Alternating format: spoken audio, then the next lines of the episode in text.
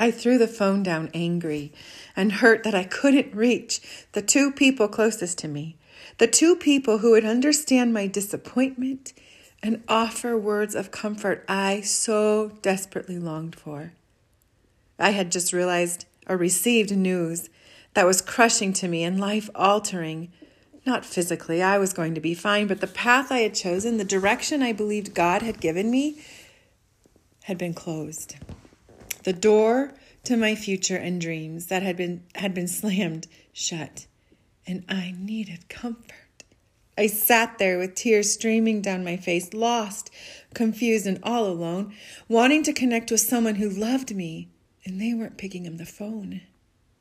I can't say it started out as a real prayer, if that's even a thing, but my heart was crying out. I was so angry and so confused, and I was talking, lashing out probably, and finally begging Jesus to let me connect with my people. I needed to talk to them, I pleaded. And quietly and softly, my heart heard Jesus say, I am here, and I am enough for you. I still wanted to talk to my people, but I received something more. I received Jesus, just like the scripture says, that we can boldly come to the throne of grace and receive his mercy and grace and help in time of need. From Hebrews 4:16. Jesus is available to us and we can because of the work of Jesus on our behalf, the cleansing of our sin, we can boldly approach the throne of grace to find help in time of need. My circumstances did not change. That door is still closed to this day, but Jesus met me in my deepest need. I also got to reach out to my two people soon after that, but I had a moment with Jesus where I learned He is enough. I talked in the previous podcast about altars of remembrance, and those are the things that we have in our life, the reminders of God's faithfulness, because there's going to be times when God seems far, even though He's near. Our circumstances are going to communicate to us that maybe He's far. And we need these altars, these stones of remembrance that we have firmly placed in the ground to remind us that God is faithful, that He has been faithful.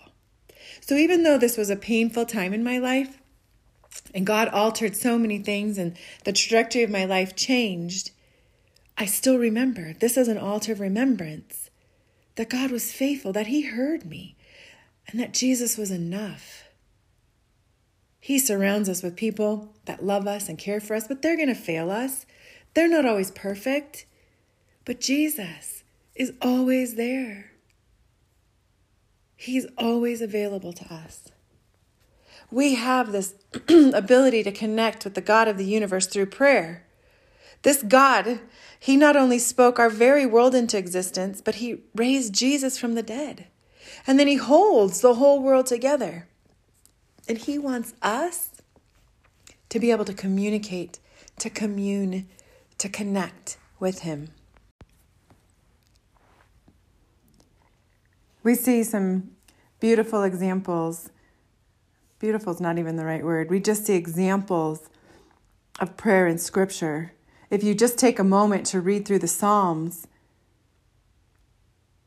even just pick one or two, you'll see the psalmist is so often laying out their heart, their true feelings, their true emotions, whether they're happy or sad or scared, before the Lord. There's songs, psalms of lament, but then there's also songs of thanksgiving.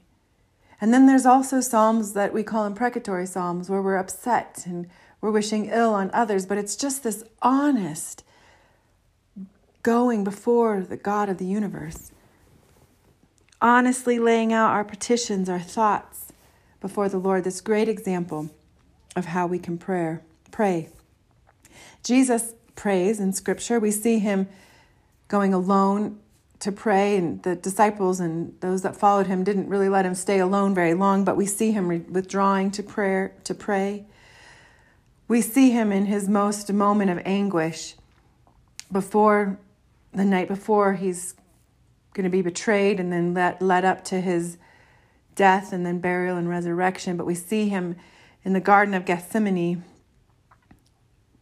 laying his heart out before his Father. And then we see him also teaching the disciples how to pray when he goes through the Lord's Prayer with them. And then in John 17, we see him praying for us. he says, I do not ask on behalf of these alone, those who are listening, but for those also who believe in me through their word.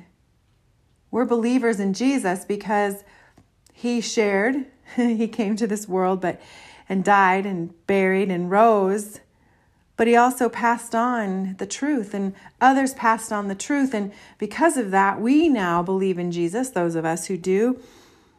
And he's saying that he's praying for those of us, us, who will believe in Jesus because of their word, that they may all be one, even as you, Father, are in me and I in you, that they also may be in us, so that the world may believe that you sent me.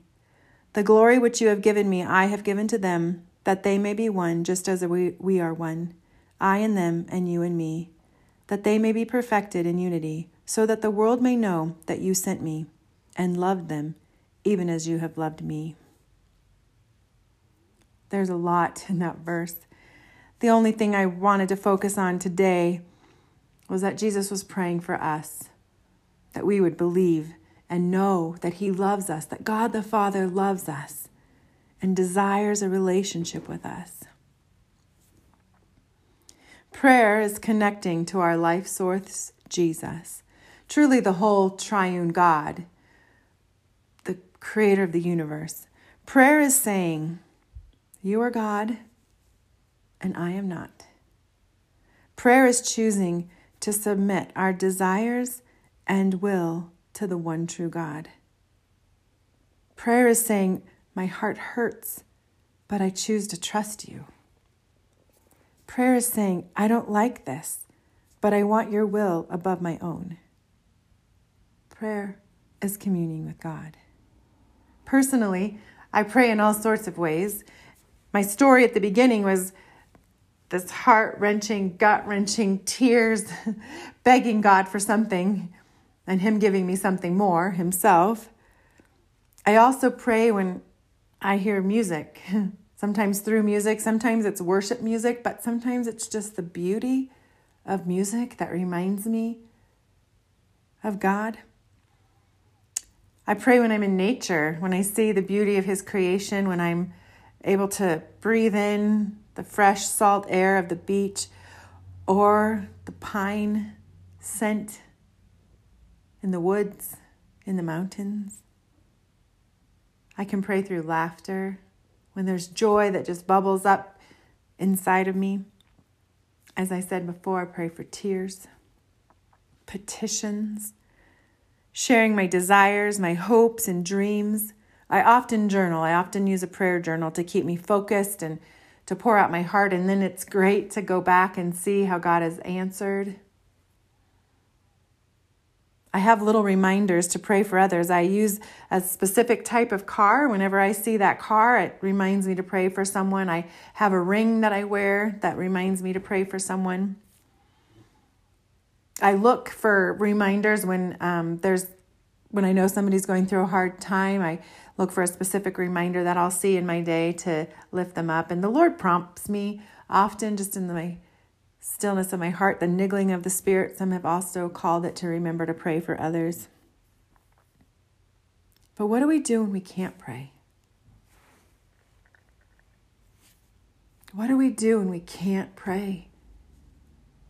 We know there are times when our heart is so downtrodden that we just don't even feel like we have the energy to pray. We also know sometimes we're so busy that we don't even take the time to pray. We also know there's times when we're so disappointed in God where we feel like He's not going to answer, and so we choose not to pray. Romans 8 26 talks about this. It says, In the same way, the Spirit also helps our weakness, for we do not know how to pray as we should. I would even add, we don't always choose to pray when we should, but the Spirit Himself intercedes for us with groanings too deep for words. And he who searches the heart knows what the mind of the Spirit is because he intercedes for the saints according to the will of God. God intercedes for us. We don't even understand how all of that works, but what I take from this is that even when I can't pray for whatever reason, my own brokenness, my own stubbornness, my own hurt, or I just don't have the words,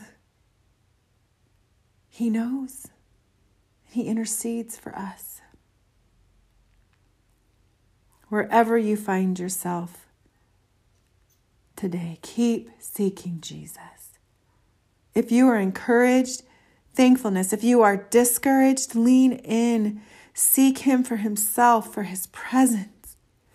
If you are busy, seek Him for stillness, grounding, hope. Keep seeking Jesus. Whatever your circumstances, keep seeking Jesus. If you take a moment, I think about Jesus, remember that He is available to us. The same God who spoke the world into existence is in us and longs for relationship with us.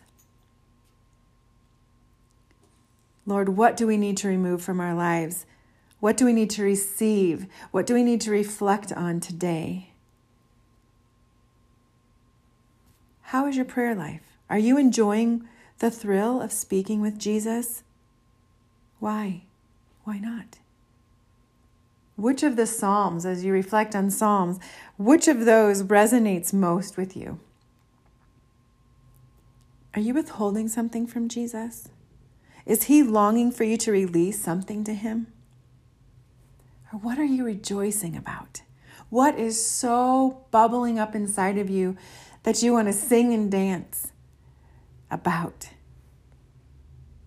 Do you have an altar of remembrance? Things that you know for a fact are true about God, things that He has shown you and revealed into your life, that you have an actual experience of remembering His faithfulness? Remember that today. Hold on to that today. If your faith is waning just even a little bit, hold on to that today because Jesus is faithful. Reflect on his faithfulness. Oswald Chambers said, Most of us would prefer, however, to spend our time doing something that will get immediate results. We don't want to wait for God to resolve matters in His good time because His idea of good time is seldom in sync with ours. But be patient. Ask the Lord for patience. Wait on Him. Give Him your heart, your desires, your fears, your circumstances. So thankful that we can pray, that we can commune with the God of the universe.